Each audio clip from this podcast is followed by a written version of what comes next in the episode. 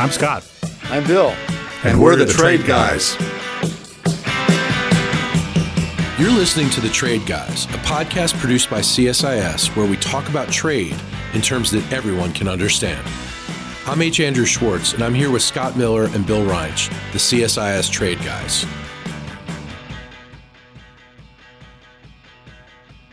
This week, uh, Trade Guys is talking about Africa and AGOA, and we have a special guest who is on site in Johannesburg at the AGOA Summit.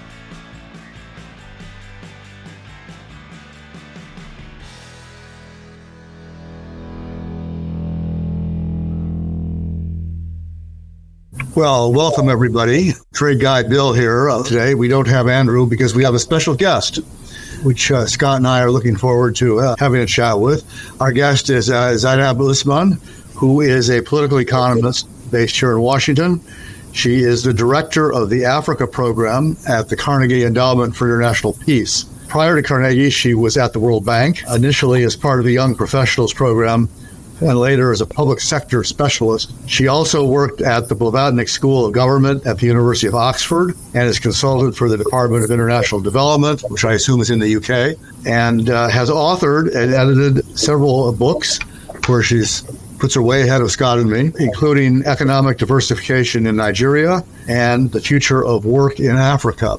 And we have Zainab with us because this is AGOA week and the AGOA summit is starting, and Zainab is coming to us from Johannesburg, the site of the event. Uh, so we're going to get an update and an on site commentary on what's going on, and then a discussion of what ought to be happening here in the United States, which is what Scott and I focus on. So why don't we begin with a general question? Tell us what's going on in Johannesburg. Uh, has the conference started yet? Amb- has Ambassador Tai given any speeches? What's happening, and what do you think's going to happen? Thank you very much for having me, uh, Bill and Scott. Uh, I've been actually listening to your podcast for, I don't know, two, three years, maybe more than that. So, uh, very glad to be here. Um, I am indeed in Johannesburg. I mean, we just uh, concluded the first day of the uh, AGOA Forum for this year. As you know, the forum tends to happen every, I think it's meant to be every year there's a kind of tradition of, of trying to alternate it between the United States and uh, an African country. So this year it's happening in South Africa. And as you're probably aware, the decision to finally host the forum in South Africa was not without controversy, given uh, South Africa's very interesting relationship with uh, Russia with respect to uh, the war in Ukraine. So anyways, all of that is kind of water under the bridge, so to speak, and the uh, forum is indeed happening. Just today, we've had mostly some opening remarks from uh, the Department of Commerce. There was also the private sector forum co-convened by the Department of Commerce as well as the Corporate Council on Africa, which is one of the main business associations within the United States focused uh, on Africa. There was also very importantly an African ministerial meeting of uh, ministers of industry and trade alongside uh, the regional economic communities as well as the African Union.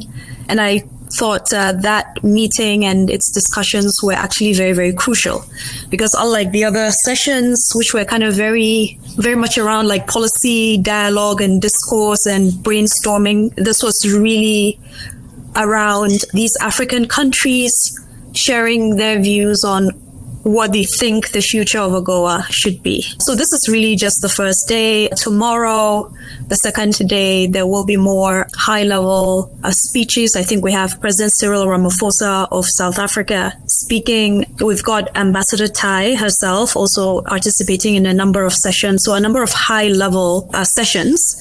And then everything is going to conclude uh, on the third day. So that's kind of where we're at.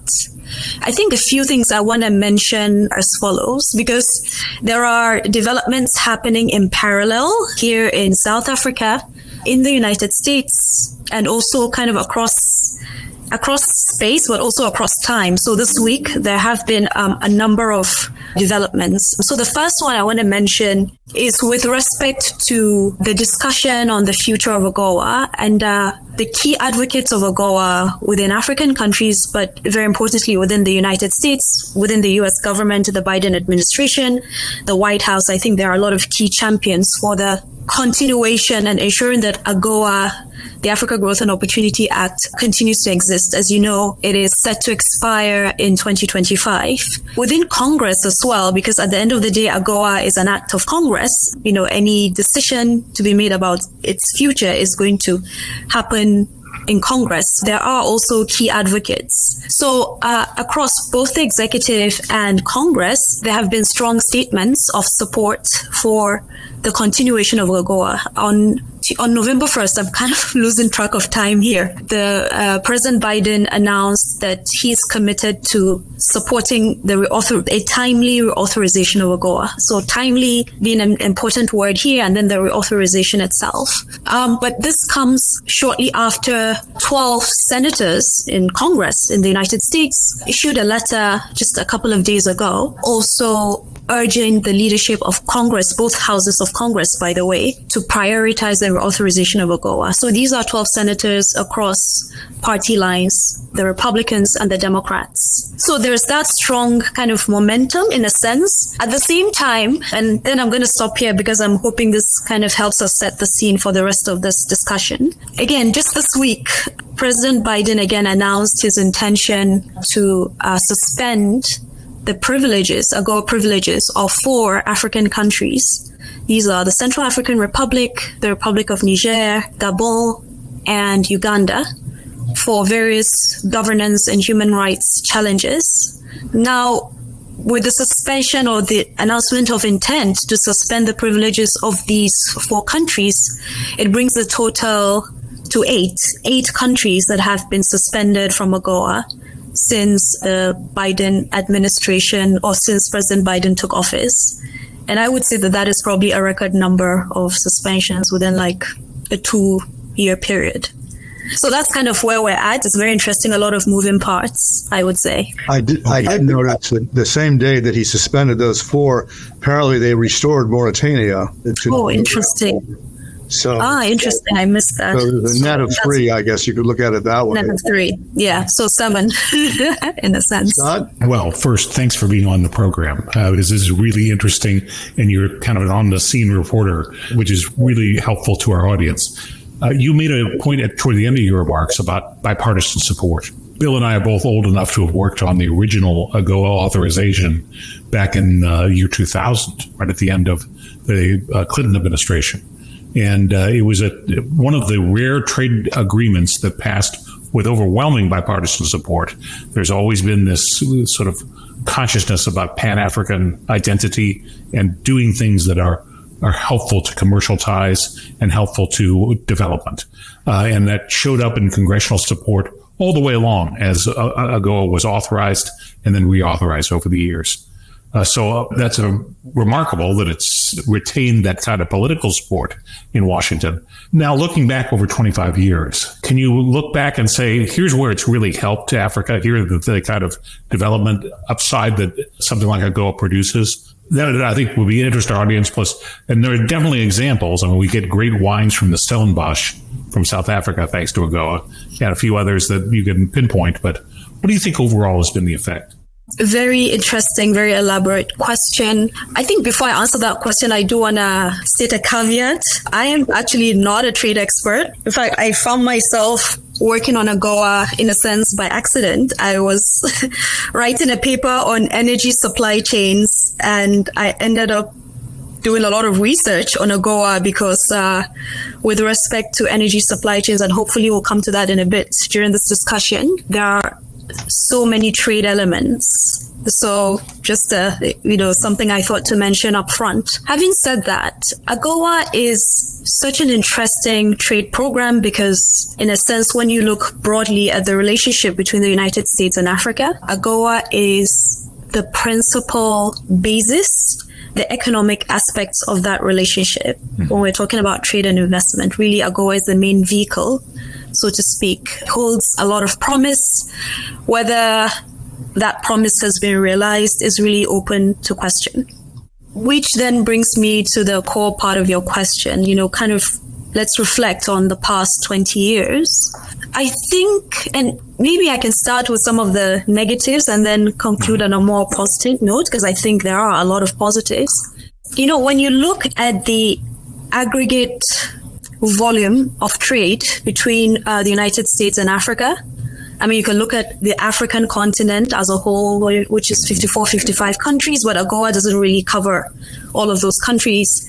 But even for the sake of argument, and let's put AGOA to the side, just US Africa trade on a whole, uh, the numbers are really not encouraging. The trade trade with the continent, even if you include all of the 55 countries, including North Africa, is really less than two, three percent of total US global trade. Now, when you come specifically to AGOA, exports from AGOA countries constitute, I think, less than 1% of total imports from the United States or to the United States, sorry. So in a sense, you know, that is really not encouraging. You have to ask yourself after all these years, uh, why is there no improvement? And in fact, trade volumes between the US and Africa have basically been on a declining trend. The US recorded higher trade volumes with Africa before the year 2012. And that was partly because a lot of the imports from Africa were really fossil fuels, oil in particular, and specifically Nigeria. So Nigeria, South Africa, these are the, the largest trade partners of the United States in Africa.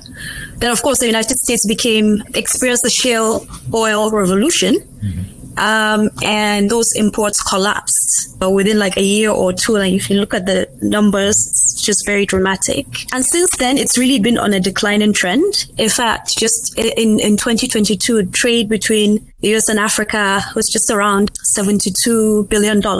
Whereas when you compare trade between Africa and other parts of the world, and specifically I'm thinking about China here, which is now Africa's largest trade partner, you know, the, the, the chart is actually like very interesting. Like you can just see the divergence. The numbers for China are shooting up, reaching a historic high of $282 billion in 2022. So anyways, um, all I'm trying to say here is that the numbers the aggregate numbers are really not encouraging. And I know I've heard arguments around DC elsewhere that, look, why do we even bother? We have AGOA, a gift to Africa, hasn't really been well utilized. Numbers aren't improving. You know, let's just move on. So that's one aspect of it. The other aspect is, you know, the utilization rates of AGOA among beneficiary countries, again, are not really encouraging. I can't remember what the numbers are off the top of my head, but in fact, just 16 countries out of, you know, what is it, 35, 36 that are eligible have utilization strategies.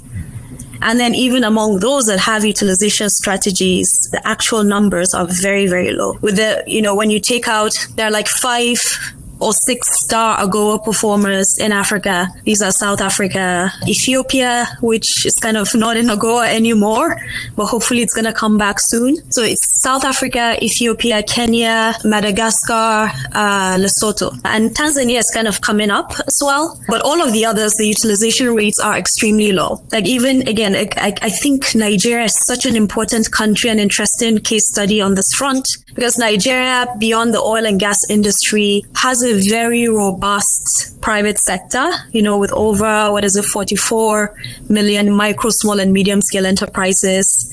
But it has just not utilized AGOA beyond uh, the oil and gas industry. Um, so the utilization rates among African countries is very, very low. So then you put these two together, and I can go on and on. And then you keep asking yourself, really, is this worth it? And, uh, you know, the trade environment is even changing. And within the United States now, trade programs, trade initiatives, but specifically trade, traditional trade agreements are no longer in fashion, at least if we go by what uh, Jake Sullivan mentioned in his speech at Brookings Institution. So all of these do not really bode well for AGOA. At the same time, and this is where I get to some of the work we've done recently, I do think that AGOA is such an interesting and useful program with a lot of potential, but that it needs to be reimagined. It needs to be thought differently and it needs to be, in a sense, recast for a new era you know, a new era of the global economy as it is today, characterized by geopolitical competition, a global economy in which most countries have to transition to a low carbon future and they have to build new industries, particularly around clean energy or low emissions technologies. And AGOA, I think, provides the basis for really reimagining the relationship between the United States and Africa. So, you know, I'm hoping that these are the kinds of discussions that we have, and they are indeed coming up even in the forum right now, thinking about how to leverage AGOA to be able to source minerals that are essential to the low carbon transition from Africa, which Africa has these minerals in abundance. But to ensure that these minerals are not just, you know, extracted from Africa without processing happening, but to make sure that there's some value addition that happens before they are imported into the United States, thinking about pharmaceuticals and health supply chains. You know, these are some of the new opportunities that, you know, you can use an existing initiative and kind of recast it to meet our current priorities. Let's look at that in the context of, of um, possible congressional action and talk about basically how to how to turn it into what we all would like it to be. Right. Uh, what needs to be done to do that. The immediate congressional debate is uh, clean extension. You know, we can argue about number of years, 10, 20, less, more, but leave it the way it is and just extend it. But other people are saying, well, maybe we need to make some changes in it. I think President Biden's statement suggested that without specifying anything, that there was room for improvement. And I think particularly in, in the energy sector, which also means minerals, in this case, it's obviously going to be an area of, of focus going forward for the United States with respect to uh, more than one region of the world, but particularly Africa, because they're not short of minerals. What would you like to see change in AGOA that would unlock some of this potential that's that's there that is not enabled right now with the existing statute?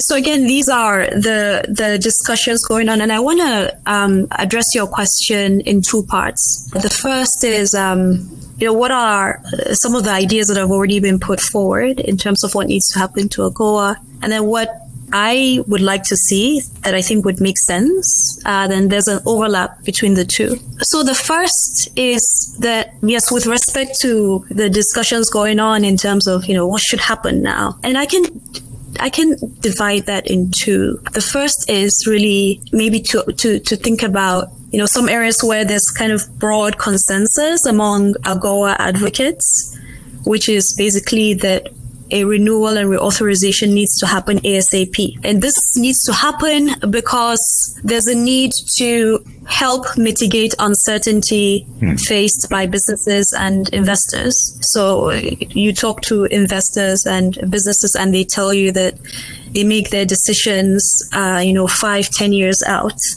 It's not like the, the policy programming cycle where you decide six months, one year, two years. No, they actually need to know what's going to happen to AGOA to know whether they're going to invest for the next five years in Tanzania or Ghana or uh, any other country. So that uncertainty is really affecting um, a lot of businesses and then obviously the countries themselves. But then there's also the need to reauthorize this ASAP because the reality is within the United States, there's an election coming coming up. There's an electoral cycle. And of course, you know, with electoral politics, um, you never really know. And the key decision makers could end up just becoming very much preoccupied with other priorities. So I think overall, even from the discussions today, that's kind of a broad consensus. Let's just get this done. Yeah, but that's the um, that's, everybody wants to renew it. What do you want to do that's different? So that's then where we get to areas where there's less consensus, which is what should be done differently, when and how.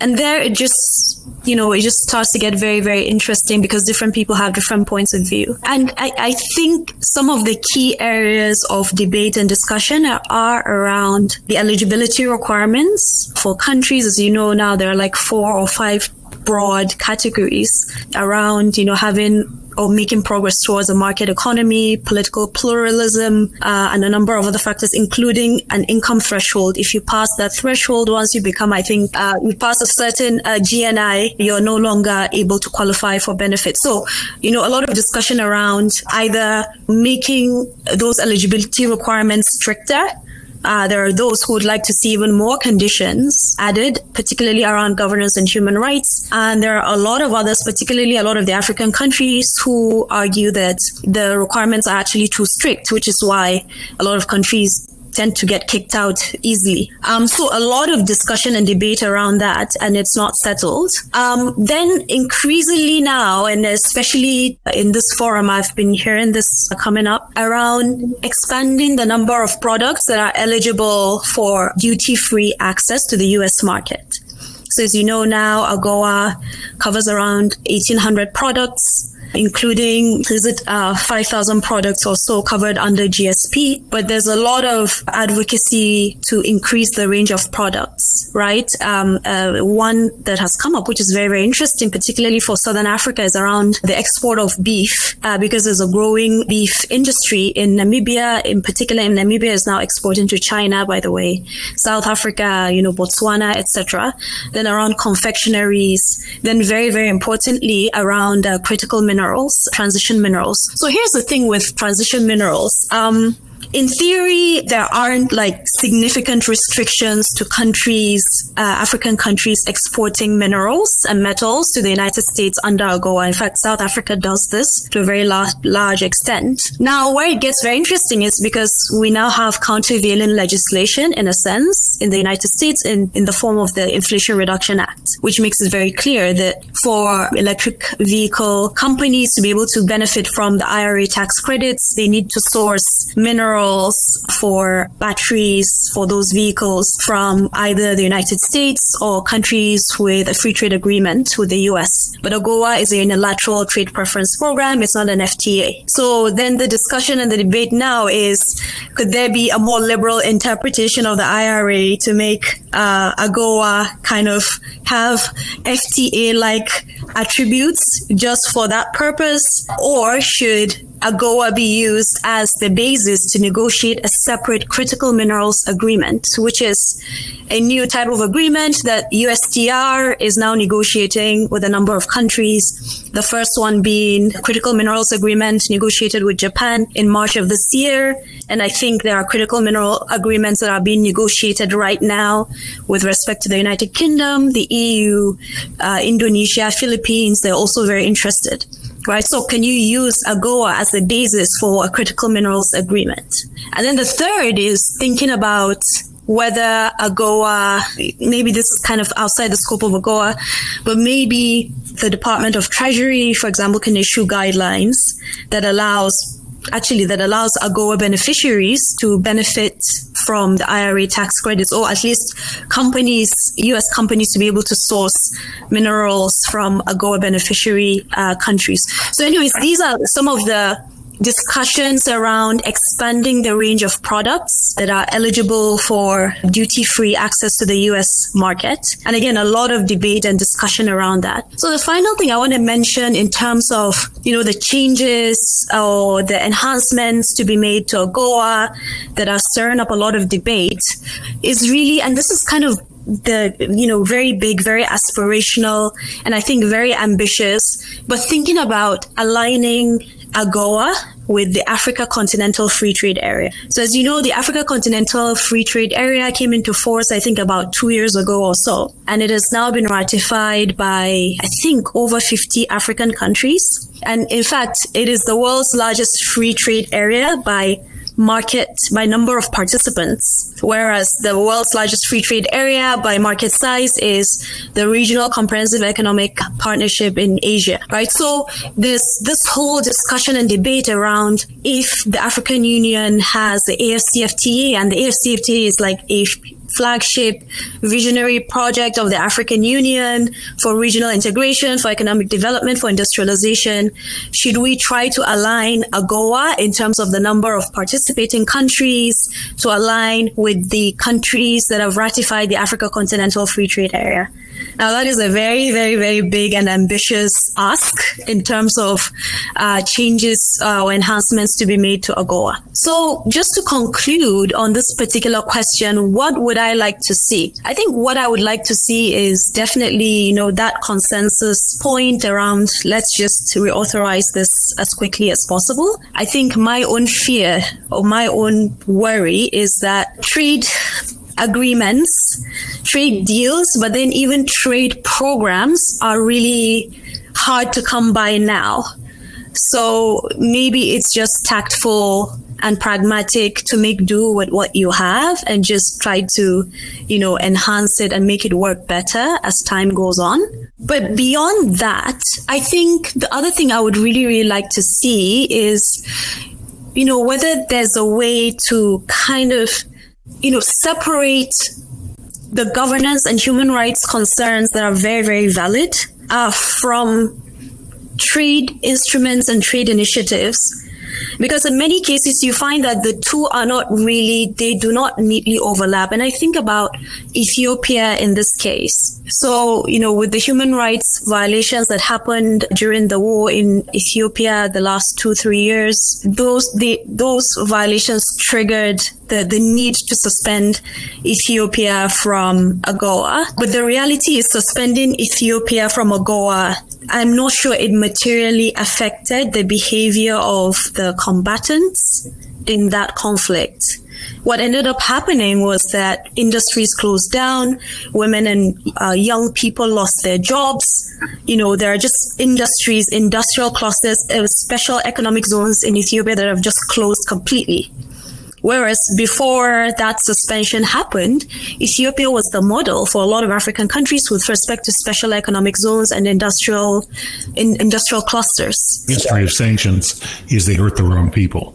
So yes, so so I'm just wondering if there's a way we can do a better job at addressing human rights and governance challenges that are very real, that are very serious, with the right tools, and not using something else to try to achieve another objective. So I think for me, that is going to be very, very crucial.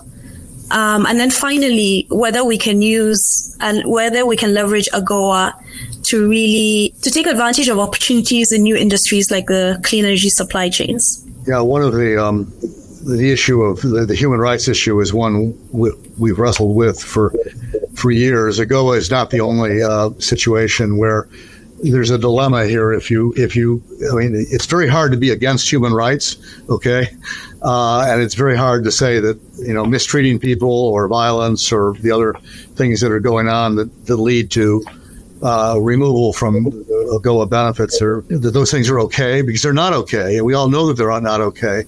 But at the same time, the action taken, as you described, tends to uh, not hurt the perpetrators. It tends to hurt the innocent people, particularly women workers, who lose their jobs. So it is a dilemma, and I'm not sure there's a, an easy answer to it. We never had a, a good answer to it. Scott? Well, mean, being uh, being the American thinker here, which is America's, of course, we're winning um, above all things, and it looks like we're losing and China's winning, and we probably ought to do something sensible about that. I'm certainly in favor of renewing AGOA, and I think it's been a at least a touchstone of commitment to of American economic policy to Africa. We should definitely continue that. But in terms of what to go, you've raised wonderful ideas about how to do it. I'm not sure the political will is there, but it's clear that China's China has a much more successful model in Africa than the United States does at this point, and we have to think hard about that. Let me come back to the, the minerals uh, energy question for a, for a minute. And you, you alluded to this in, in one of your comments that basically, uh, you know, this is an extractive industry. And most countries that, uh, and I assume the African countries too, and you could correct me if I'm wrong, that uh, have minerals to be extracted are interested in capturing more of the value added in country uh, rather than in shipping the raw material out, which you know, the United States and others, I think, would be happy to buy the raw material. How can, is there a, way that you can use AGOA to um, help the African countries capture more of the value added through refining, purifying the minerals, or through other further uh, downstream uh, manufacturing capabilities? And is that something that the United States uh, is even interested in at this point? starting with the first part of the question, again, worth reiterating that this is really not a new topic of discussion especially when it comes to Africa, Africa natural resources. I mean, this has really been a very kind of contentious issue for decades. Some would even say centuries. Um, if you look at the national development plans of several African countries, and I can think of maybe three or four off the top of my head Ghana, Nigeria, Tanzania immediately after independence in the 60s and the 70s, they all talk about adding value to their mineral resources, refining, beneficiation, technology transfer, upskilling, and all of those things. So it's the same issue that is recurring more or less. Because we never, um, we never well, also because uh, look, AGOA is a trade preference program. It's a tariff preference program. The issue of yeah. minerals is not tariffs the issue on minerals, particularly processing minerals, is investment. So using a trade preference uh, system to encourage investment yeah. is kind of has a has missing pieces right at the moment. You'd have to. It does. I think that, and and it speaks to even other industries beyond uh, minerals and extractive industries, right? Again, you know, you look at the entire discourse around AGOA, why it hasn't worked, and the missing piece is really investment. Mm. Thinking that by lowering or reducing or even eliminating tariffs, that is sufficient to achieve these other range of economic development objectives, I think clearly has proven not to be the case. So a key point of discussion right now, even in this forum is how do you associate trade liberalization and big again even going beyond AGOA discussions around the AFCFTA uh, trade liberalization has to be accompanied by some kind of investment promotion. So how do you encourage the investments? And that is really a very live question right now. And I think with respect to the United States this then brings us to another issue of seeing Africa as an, a destination for investment as a place where there could actually be commercial and economic relationships rather rather than the kind of poverty, humanitarian, aid oriented relationship. And we've seen other parts of the world forge this kind of relationship with African countries. And sometimes it gets a bit exploitative, but there are real commercial relations between many African countries and China, between increasingly Turkey and China. You know, I think about Turkey and you go to several countries in the Sahel now, you find a lot of Turkish hospitals, Turkish schools, furniture stores. Just they're really investing in service provision, right?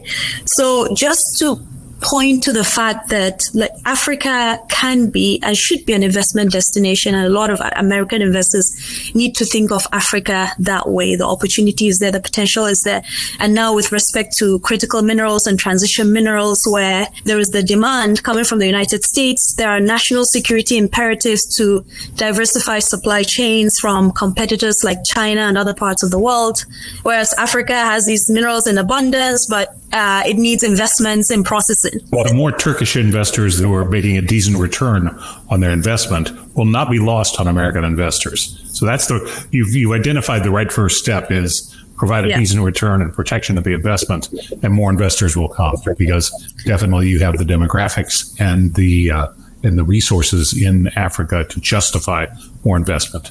But so that, that's a long path, but I think it's one worth taking. How big an issue is corruption in terms of being a deterrent to new investment? Corruption is definitely a challenge. I think the way I would see it is in terms of just making it difficult for processes to operate efficiently.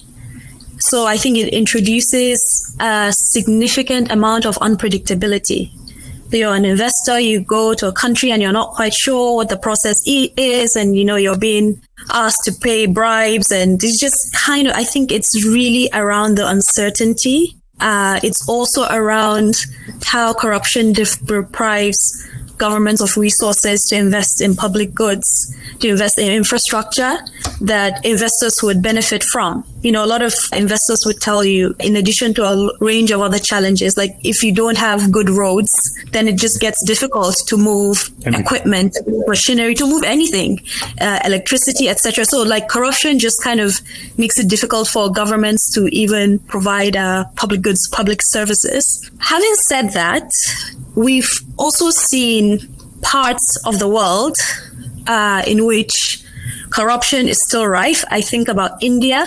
I think about Indonesia, where they still have been able to attract investments. They still have been able to achieve uh, significant progress. And I think the case of Indonesia here is very, very interesting because when we're talking about critical minerals, this is a country that is actually quickly going up the value chain with respect to one particular uh, commodity, nickel. Uh, it is now, I think, the world's uh, second largest refiner of nickel, and this happened within like a five year period.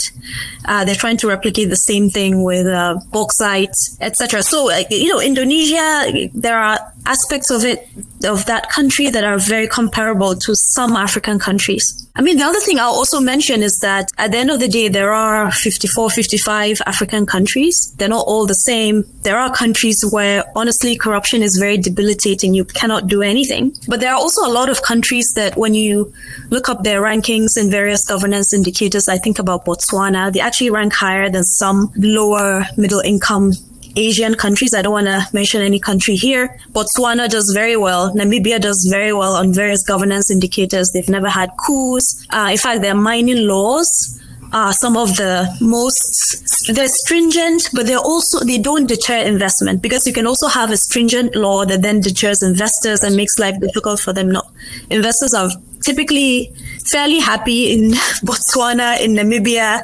You're not going to have your assets uh, expropriated uh, in one day or the law changed the next day.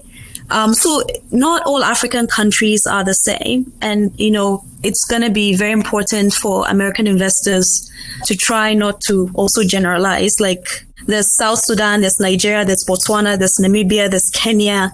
And these are all different countries with different capabilities at different income levels, with different endowments, human capital, assets, etc. So that's what I would say. Well, we're about at time, I think. Scott, do you have any last question you want to bring up? No, it's been uh, very helpful, and it's great to get a report from the scene. Uh, and uh, to see that despite the, the falling trade uh, volumes over the years and the relatively small share that uh, Africa represents of American trade, it's great to see there's interest. Great to see officials taking part because it's an uh, it underscores the importance of the relationships. So, but thank you for coming on.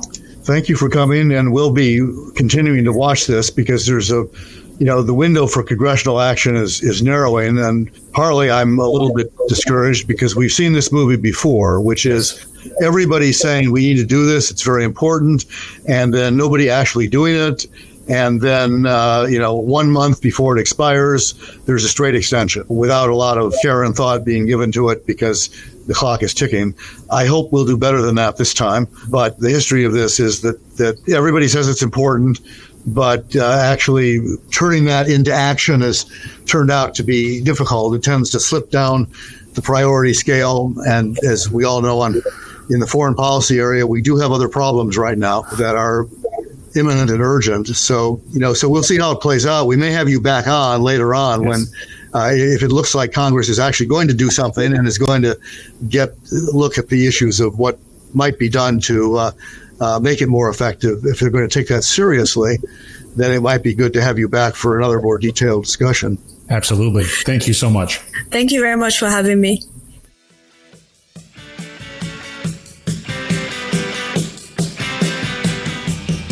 To our listeners, if you have a question for the Trade Guys, write us at tradeguys at csis.org.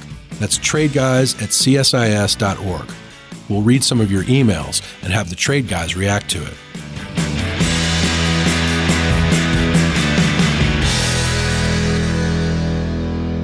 You've been listening to The Trade Guys, a CSIS podcast.